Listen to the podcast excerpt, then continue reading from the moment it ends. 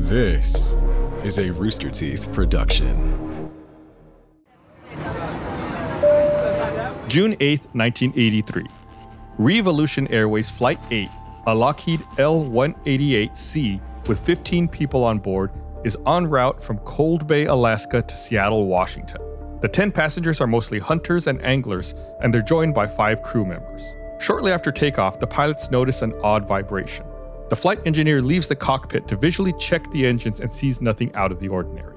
A short time later, a flight attendant enters the cockpit to discuss the vibration as it has increased in intensity. When she leaves the cockpit and returns to the cabin, she looks out the window, and to her horror, she sees the propeller from engine number 4 detach, go forward from the engine, then veer to the left and strike the fuselage, damaging the flight controls. The impact tears a hole 8 feet wide into the bottom of the cabin, causing explosive decompression. The rapid change in air pressure and temperature creates a heavy fog, obscuring vision and starving the cabin of oxygen. What could have caused this terrifying mechanical failure? Did the crew manage an emergency landing under these conditions? Find out on this episode of Black Box Down. Hello, everyone. Welcome to Black Box Down. It's Gus and Chris. Hello, Chris. Hi, Gus. Here with another episode. I like this one because, if for no other reason, I like the name Cold Bay, Alaska. It's like you know what you're getting with that town. That is good and, yeah, yeah, it sounds like a horror movie. Like you look out the window and then the propeller comes off. I picture it something like you would see in a movie, in, or like like one of Final Destination or something, and you're like, oh, that would never happen. Uh, but it did. It's like, huh, what's that weird noise? And then you look out and just The flight. Well, we'll get into it in a bit. But the flight attendant, when she saw it happen, she was afraid the propeller was going to come and hit her and kill her because Oh my it detached and then came in the direction she was standing. Oh, that's terrifying. Right. Yeah. It went under her and uh, created the hole at the bottom of the the fuselage of the plane. So yeah, luckily it went. Gravity pulled it down a little bit, so it did not come Oh, straight, you know, to the left and hit her. Wow. It's a really interesting because, and I wanted. This has been one of those episodes I've wanted to do for a long time because it sounds really dramatic. I'm going to be honest Uh-huh. with you. There's not. There's not a lot to it, but it's just like the idea of a propeller coming off and you know hitting the fuselage is like you said it's so dramatic it seems like something out of a movie plus you got cold bay alaska going on yeah, which yeah, that great name. I think I'd buy salmon from there. i bet you can i you know what i'm gonna look right now chris it just seems like Cold Bay, Alaska salmon. The coldest waters with the best salmon. it looks like they do have salmon fishing there it looks like they've got Ooh, yeah, the legendary fishing in Cold Bay and the local streams and river is some of the last untouched world class salmon. Mm. I'm I'm, just, I'm looking at an outfitter place where you can go up there and go fishing and like charter a boat and stuff. It's expensive. Let's go, Gus. Let's go. Let's get some salmon from Cold Bay. You fly us. Before we get salmon from Cold Bay, I do want to remind everyone to give us a follow on social media at Black Box Down Pod, Facebook, Instagram, and Twitter. Believe it or not, even though this hap well, I don't want to give a spoiler. You're going to want to check out Okay. the social media. I'm going to tell you what's going to be in there later. I assume it's uh, booking information for our salmon fishing uh, tour. Use code Cold Bay. anyway, anyway, anyway, let's get back on track here. It's founded in 1946, based out of Anchorage, Alaska. Service nonstop flights between Cold Bay, obviously in Alaska, and Seattle Tacoma, Seattle Tacoma Airport in Washington State, flying the Lockheed L 188 Electra. This is an older plane. I'm going to get that out of the way right now Uh huh. like if you're trying to picture it picture like a photo taken in black and white of a four engine propeller plane like something you would expect to see in the 50s or the 60s kind of like at the dawn of the jet age It was a 1983. How old of a plane was it then? so the plane itself was delivered initially in 1959 so it was like Wow. 24 am i doing that math right 24 years old at that point Yeah. So it's it, th- at this point it'd be real old. Yeah, it was an old plane. I, and I just say that because I know I like to try to give people an idea of what kind of plane we're dealing with. And this is not one, most likely, none of our listeners have ever flown on a plane like this. It's pretty old. And the Electra was the backbone of Reeve Aleutian Airways from the late 60s until the Boeing 727 jet joined the fleet, you know, years later. So this was a plane that they flew quite a bit. The airline was founded by Bob Reeve after a strike by sailors on steamships operating between Seattle and Anchorage. So there was a strike going on with the ships. And so Bob Reeve was like, you know what? I'm going to start an airline. let's uh, let's use planes instead.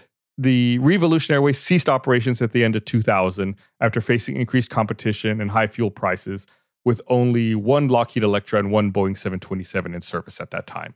They were around for quite a bit between 1946 and you know 2000. That's 54 years. That's Mhm. a long run for an airline, especially like That one that's so so niche as this one. I bet, I bet they ran a lot of salmon. I bet I bet they made a lot of money Oh, flying salmon out of Cold Bay. yum.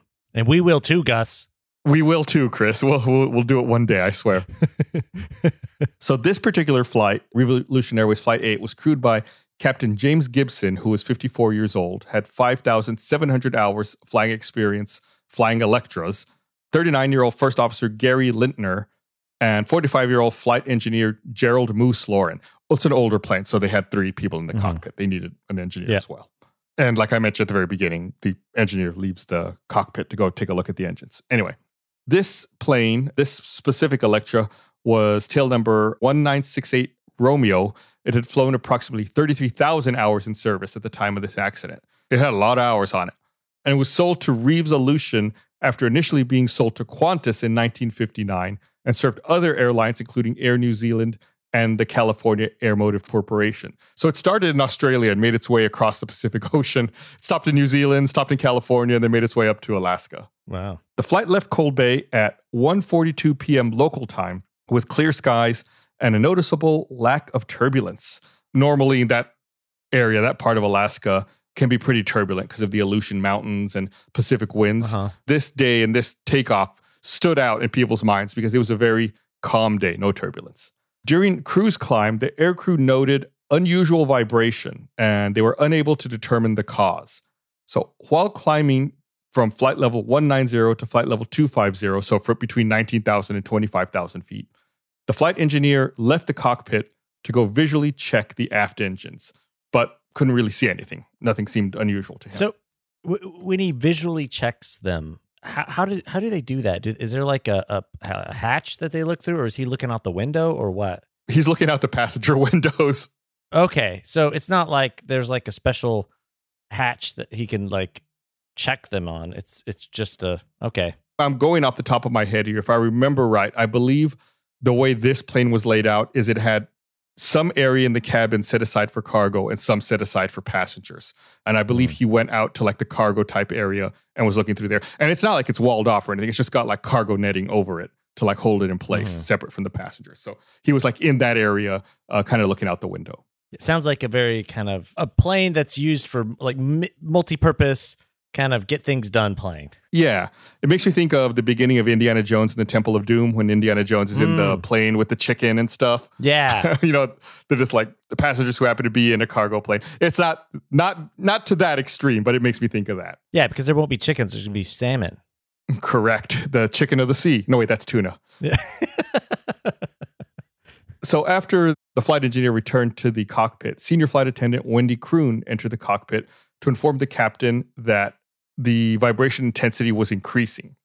And as she left the cockpit, she looked out the window just as the number four propeller separated from the engine and struck the aircraft, tearing an eight foot gash in the belly of the fuselage all the way into the cabin. oh my god. She said that she could see straight through and she could see the ocean beneath her feet. That it had torn That a- terrifying. yeah, a hole straight through the cabin. She was scared to be standing there or to step over it because there was nothing between her and the ocean right there. So it was a very long hole. It was about eight feet long, but it wasn't a very wide hole. But still, any Okay. hole where you can see the ocean from a plane is, you don't want to see that. That's no good. How how how wide was it? I mean, I guess at the wide it's I don't think it ever said here. I think at its widest, it was just uh, like a couple of inches. that's better than what was in my head. yeah, I, I want to say it was like three to four inches or so. I don't know if the reports gave the specific amount. This is also an older incident, so the reports are a little different. Mm, but I yeah. believe it wasn't terribly big. Like it was small enough to where she could step over. She she talks about how she could have stepped over, but she was scared too, so she like went around and crawled over the seats to avoid stepping over the hole. So you could step over it, but you wouldn't want to. I, I yeah, but also I feel like you wouldn't want to step on it because you wouldn't want to put unnecessary weight or pressure around the hole. also, right. Right. Right. You don't know how weak it is. The the breach, you know, since it pierced the cabin and depressurized it, the temperature changed rapidly, and this caused like a heavy fog to rapidly form inside the plane. Ooh. So it made everything foggy, like people couldn't see. And it also, you know, starved the cabin of oxygen. So all the oxygen, you know, got depressurized. Like all the oxygen went out from the Yeah. plane and a cloud formed inside the plane in place of oxygen. So they had to use, you know, their emergency oxygen masks. And the pilots had to fight to even see the instruments because there was the fog was so dense in the plane. So they had to kind of like try to get the fog to what do you call it? Dissipate hmm. before they could really take stock of what was going on and where what the situation was. When the fog cleared, Captain Gibson noticed the aircraft was veering to the right out towards the Bering Sea. He tried to level the wings and pull the plane back on course, but he described the controls as being stuck in concrete. Like he tried to, Oh. You know, bank to the left, but he said they were just not moving. They were abs- the controls were absolutely stuck. And how much of that was because of the propeller not being there, and how much of it was because of the hole in the plane? At this point, the crew doesn't know what's causing it. All they know, you know, is that all of a sudden the plane depressurized, there was fog, and now they're in a right bank. They do very quickly figure out that something's wrong with the number four engine and you know the propeller's gone, but they just can't turn it. Like the controls are just hmm. stuck, like not moving. And what's worse is this lack of control prevented them from descending to lower altitude with more oxygen. Remember, they're still pretty high. They need, you know, supplemental oxygen at that at that altitude. Yeah. So they were unable to manually maneuver the aircraft. So the captain engaged the autopilot. Oh. And this kind of plane, this Lockheed Electra has two sets of control cables. And the manual control cables had become jammed, but the autopilot control cable still seemed to be working. oh. And we've talked about like control cables in the past. You know, sometimes planes can have, you know, big planes we think about, they have hydraulics to help move all of the different, you know, control surfaces. Sometimes instead they'll have cables, like like steel cables and pulleys. In this case, this plane had two different sets of cables, one which was activated by the control column that the pilots moved, and another set that was used by the autopilot. So they couldn't move theirs. It was just stuck like concrete, but the autopilot's cables were still working apparently. That's lucky. That and, and I, I guess again going back to the always having a, a backup, the fact that there are two separate systems. Yeah, really paid off here. Yeah. Yeah, there's a there's a lot of redundancy in planes. Even back then, you know, this is an old plane. They had redundancy even, Yeah. you know, back when this was delivered in 1959. I, I didn't even realize there was autopilot in 1959. Yeah, I mean, it's not like what you think about nowadays. Like nowadays, a modern autopilot could, you know, conceivably take you all the way to the runway and pretty much land the plane. This autopilot is that we're they're dealing with is a lot more rudimentary. It's more like Mm-hmm. hold a heading, hold an altitude, Mm. maybe that's about it, you know, nothing too fancy. So the autopilot managed to keep the aircraft on a steady descending path, but they still needed to decrease speed and turning was near impossible. The throttle controls were unresponsive and, you know, they only we've talked about this before, there's only a limited supply of emergency oxygen. The oxygen generators aren't intended Yeah. for prolonged use. They might last nowadays they last I don't know 20 minutes or so, maybe 15 20 minutes. Uh, but I don't know what kind of oxygen generators they used back then in 1983. So, you know, eventually they they do manage to reach 10,000 feet where oxygen levels are more acceptable. So they don't have to, uh, they, they can check that off the list. They don't have to worry about that anymore. Good. They've got the oxygen covered. So the first officer, uh, Lintner, grabbed his controls and tried to help the captain overcome the jammed controls to try to allow the aircraft to turn back to Cold Bay. So they're working together. They were able to kind of slowly, manually override it and force it to make the turns they needed.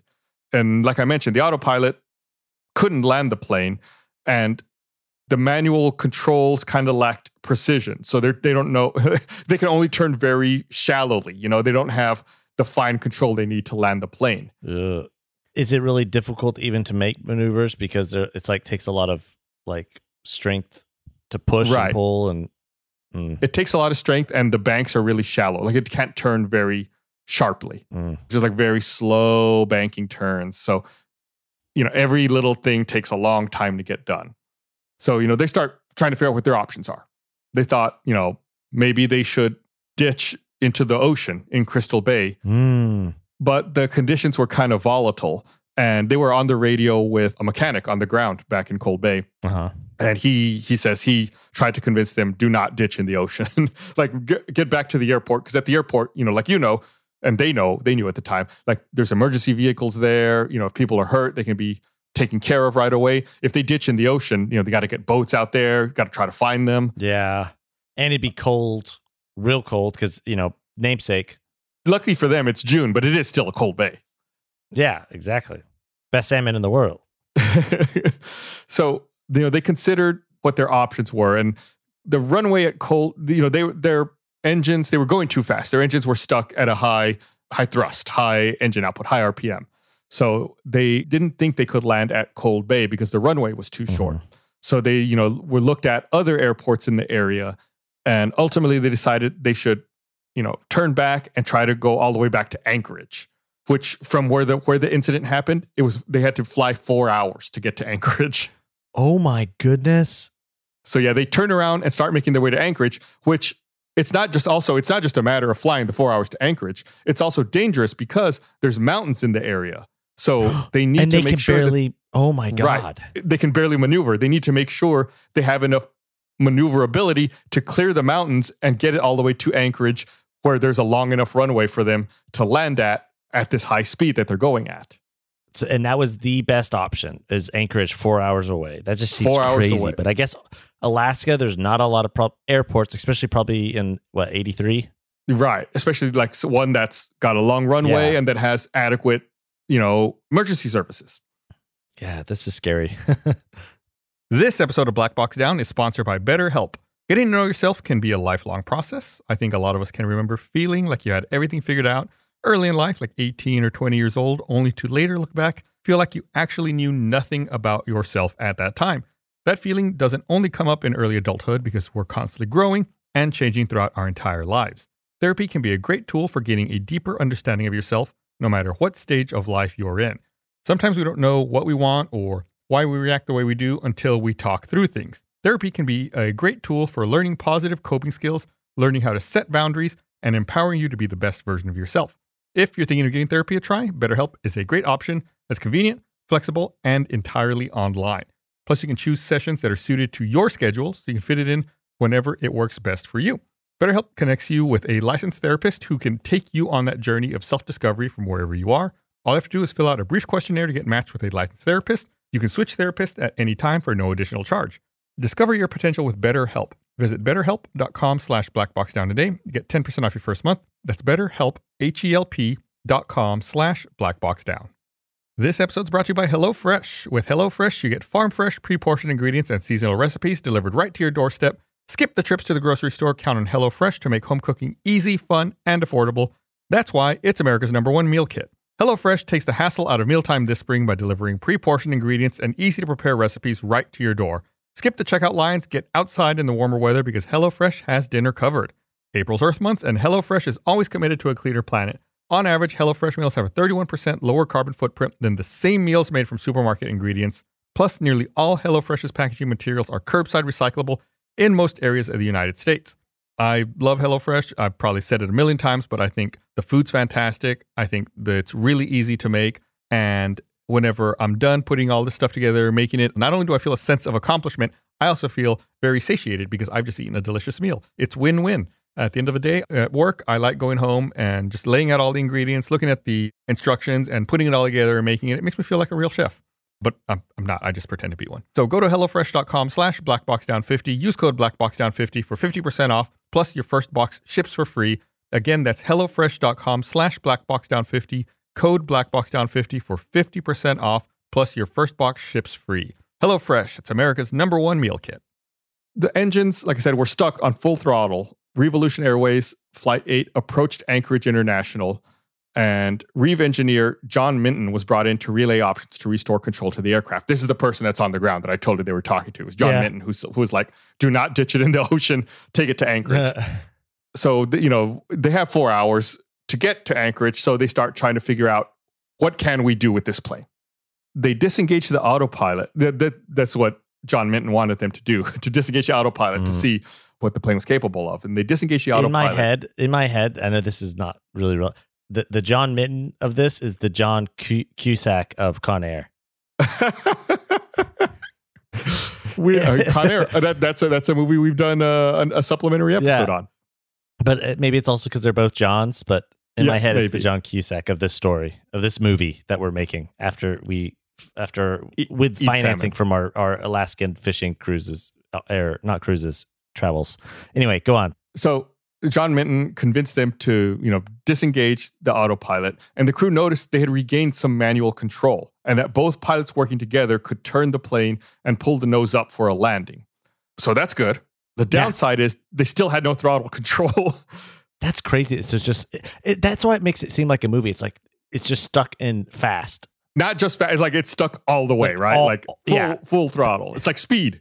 Yeah, that's what I was gonna say. It's kind of like Speed meets Con Air. Yeah.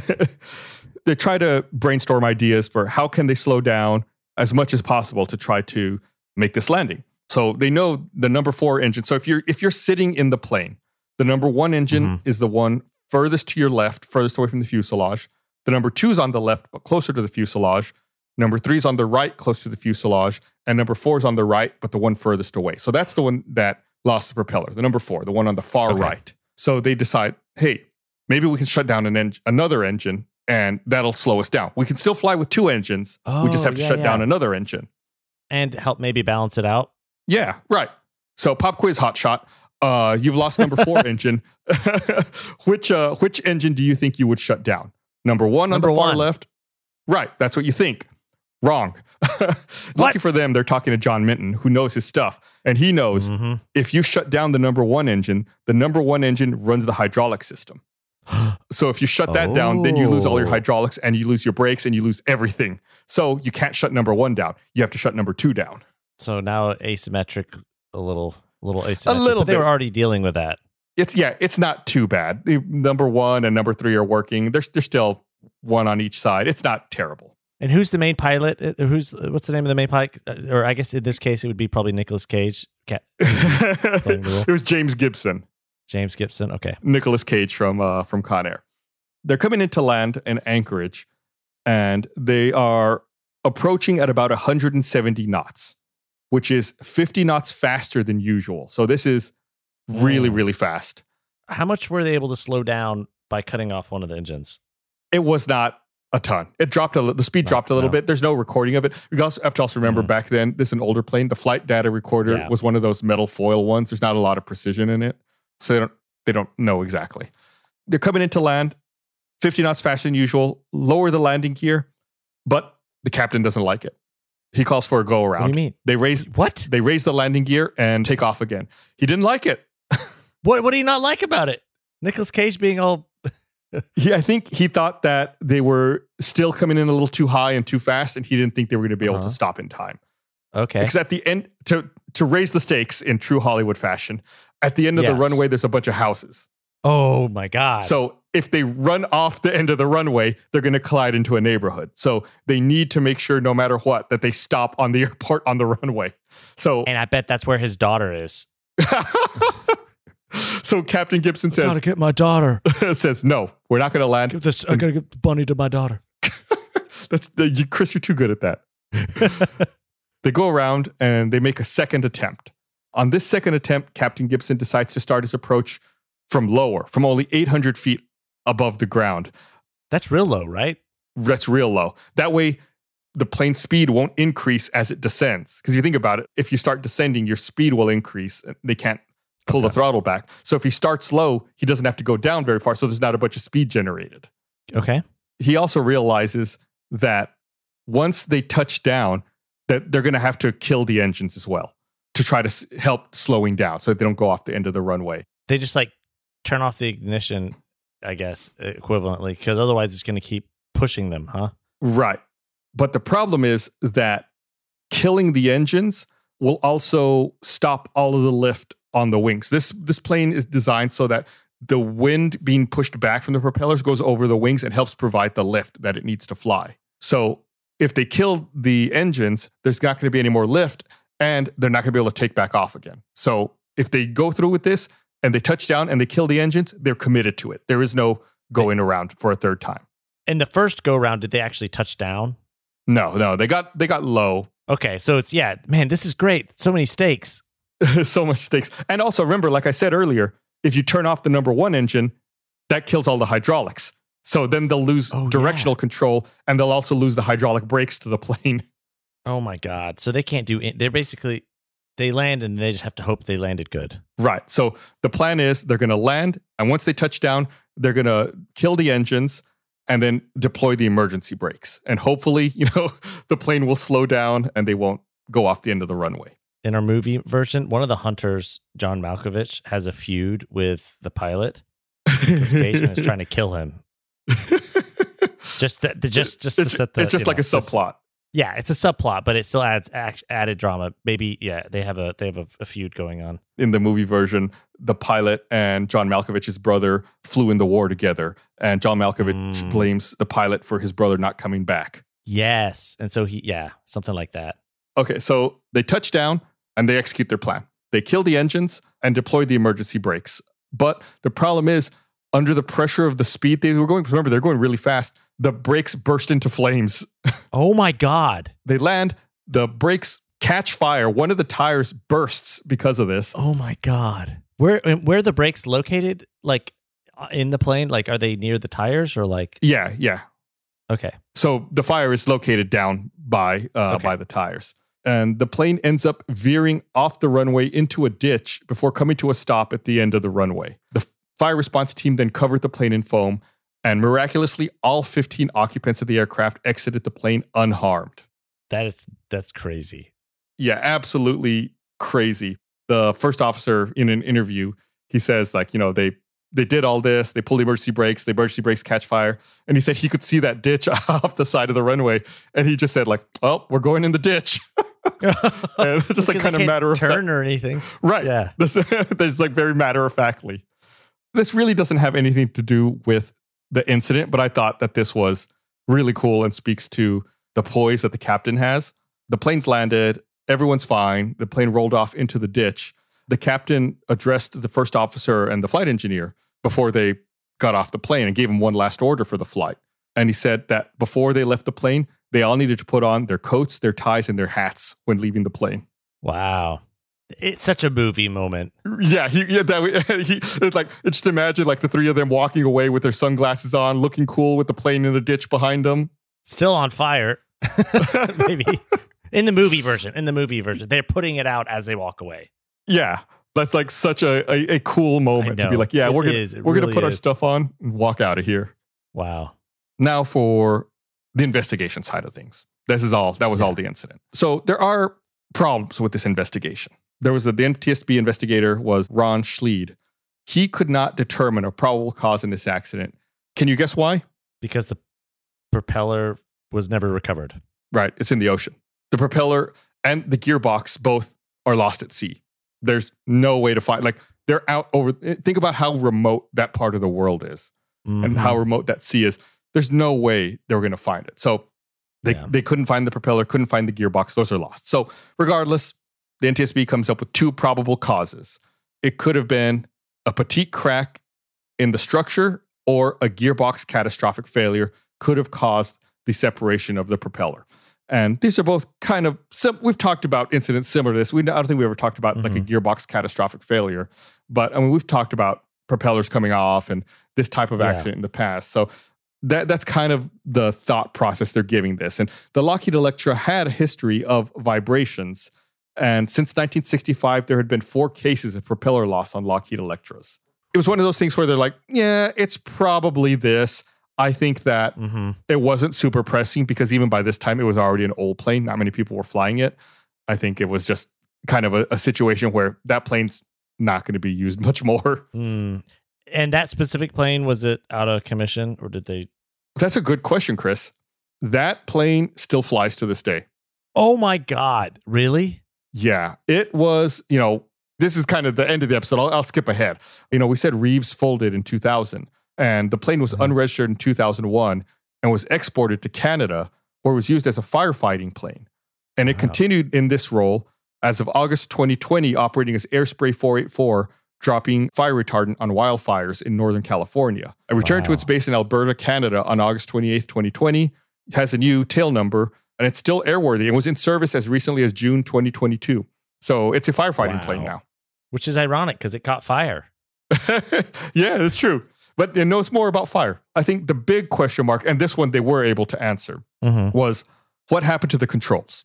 Oh yeah. Why were the pilots not able to move the controls, but the autopilot could? What happened was when the when the number four propeller came out and caused that gash on the underside of the plane, Mm-hmm. it you know damaged the whole floor structure, which caused the whole plane to kind of shift a little bit, and it caused those control cables to get pinched amongst the metal so that they couldn't be moved. That's why they Oh. were stuck, and it was like concrete. Oh. However, the autopilot, to move its cables, it used hydraulics. So hydraulics are stronger than human muscle. So the hydraulics in the autopilot was able to overcome that pinching. Oh. So it was using the same cables, but it's just hydraulics. Okay. It was a different set of cables, but they were also pinched. They did, the cables ran Oh. parallel to each other. Okay. So all the cables were pinched. Correct. There is also that other wrinkle where over time the pilots realized that they were able to move the controls a little bit too towards the end. Mm-hmm. That's what gave them like enough movement to be able Yeah. to land the plane. It turns out that them constantly trying to push the controls and constantly trying to, you know, maneuver them made the control cables act kind of like a saw and they cut channels in the metal that was pinching them. So by moving them back and forth over and over, they were able to cut small grooves into the metal that was pinching the cables and was able to give them a little bit of control. So that helped. It wasn't like Right. slicing cable. Okay. it could be bad. Do it too much, right? And then your cables Yeah, fall yeah, apart, or or the the plane, the structure falls apart even further. You know, they didn't know what was going on, but they managed to cut a little bit into the metal, regain a little bit of control. Wow. Captain Gibson was honored for this successful landing by meeting with President Ronald Reagan in the White House. Airline Pilots Association also honored Captain Gibson, First Officer Gary Lintner, and Flight Engineer Gerald Moose Laurin later in 1983 with its Superior Airmanship Award. Oh, and I forgot to say, the thing I, I kind of mentioned earlier at the beginning of the episode is despite the fact this was in 1983, there's video footage of this plane coming in, making the landing. There's footage of the the aborted number one landing and then the successful number Oh. two landing. The local news found out what was going on and they sent a news crew out there. Remember, they had four hours to get there. Yeah. Yeah. So the, there is news broadcast news footage of this happening. Granted, it's not great quality, but it exists, and I'll link it in our social media. Captain Gibson actually flew with Reeve for six more years before retiring and eventually passed away in 2010. I think he was like 81 at that time. That's awesome. Just them like working together and like, Yeah, and the first officer also kept flying. He retired eventually in 1996. And the interesting footnote about this incident is the flight engineer, Gerald Moose Laurin. Two years after the flight, he married that flight attendant, Wendy Kroon, what? Uh, such a movie. the one who looked out and saw the propeller and everything. She ended Now, up getting married. now we got a love story in this thing, Gus. So presumably, when he went out to look at the engines, you know, she was out there looking with him as well, you know, at the engines, and then he oh went back into the cockpit, and then she came in later, and they ended up getting married two years after that. This is such a movie. Who, who's who? Wait, so who's that? Should that be like Steve Buscemi? Is that who? Or, or I Oh. guess- that's not exactly a one to one. I know. I I'm just You're thinking, going with real Con Air casting. Or Danny Trejo. We got Dave Chappelle or Ving Rhames. Great cast in this movie of ours. Great cast. amazing cast. Yeah. So that's why you see there's a lot going on here, even though this is, I, I knew this would be a shorter episode. It's a very straightforward incident, but I just think the stakes were so high. It's so oh, dramatic, yeah. and there's so many like yeah. interesting little things going on within this incident. in the movie version, our John Cusack was, you know how the investigation figured out what was going on like after the fact? They figured it out while the plane's flying, still in the air. So that's like our Uh, on the ground, uh, an on the ground subplot. Just right, just to round it out. and maybe, maybe, maybe John Malkovich is responsible in some way. I don't know. You know how they never found out the, the, the real reason why the propeller fell off? yeah, In the movie version, maybe it was John Malkovich. like by accident or on purpose. Like he was walking by and he just kind of like hits the propeller out of frustration before the flight, and it like loosens Could it or be something. like that. Yeah. Well, that's that's like for we'll figure that out when we get further along in the screenplay. Yeah, we'll, we'll get to that like on the second treatment. All right, well that's it for Reeve Aleutian 8. I love this this one. Everyone lives, but it's like super high stakes and so much drama It's going awesome. on. It's got everything, including a very happy ending for everyone, especially for the flight engineer and the flight attendant. Yeah, That's great. Yeah, like I said, don't forget to check out social media at Black Box Down Pod, Facebook, Instagram, Twitter. I will find a way to link that video. I've watched that video. I'll uh, I'll link it or or post it on our socials. That way you can see it as well. Uh, Do they have any just pictures of the plane afterwards, like the the gash in the whole in like the in the plane? When I was looking into it the other day, I don't remember seeing any. I'll look again and see if I can find some. If I can find some, I'll, that's definitely the kind of thing I would post. I don't know if there are any though. I'll, I'll, I'll do some digging around. I'll, I'll see what I can find, Chris. One last note before we go: make a bit of announcement. Let everyone know after three amazing years of doing Black Box Down, we're uh, deciding to sunset the show. We're going to be uh, putting the show on hiatus here in a couple of months. We're going to run through this current batch of episodes we're in and our supplementary content. Our current plan would have us ending at the end of June. June 28th would be when our last episode comes out. It's always weird voluntarily choosing to end something. I feel like Yeah, We've done a lot of great episodes, but I don't want to get to a point where we're rehashing stuff or not doing ones that we're really passionate about. You know, right? You know, you know what I mean, right? Like, you, I, want to make sure we're excited and doing something new all yeah. the time. Well, you want to end it the best way. Yeah, Right. and you on hiatus is like the word where it's like if there are things that come up and we want to talk about them or cover them. It's not saying it's not. Yeah, maybe coming back at some point doing other things or special things we want to talk about, but like you know, you you want to end things the right way, not Yeah. just continue on forever. Yeah, we have a huge list of a bunch of different accidents and incidents we want to cover. And I think even through the three years we've done, you know, I think maybe we did half of them, but I, I feel like we did the best half. you know what I mean? Like we've been selective about all of them. That's kind of why we did Reeve Aleutian 8 this week. You know, it's not an episode I think we would have done. We, we didn't do it initially because it's it's kind of a short one, right? It's like very straightforward. There is a Mhm. lot of interesting elements to it, which is why I really wanted to make sure we did this one before Yeah, we go on hiatus and before we put this podcast to bed. And also, we both individually, you and I both also have other podcasts that we're working on as well. Well, currently we have Mhm. Tales from the Stinky Dragon, which is released weekly. It's a Dungeon and Dragons podcast. You can listen to us there. But we also have other projects that we want to work on that we're hoping to announce and begin releasing kind of in the near future as well. yeah. This this is not our last episode. Like I said, we'll, we'll be done June 28th, end of June. Just want to give you a heads up that way you know that it's coming. I hope you're excited for our upcoming episodes. Yeah, and thank you to everyone who supports us, and and hope you continue to support us with our new projects, Yeah. All right. We'll be back next week. like our screenplay in our Alaskan fish tour. All right. Bye. Bye.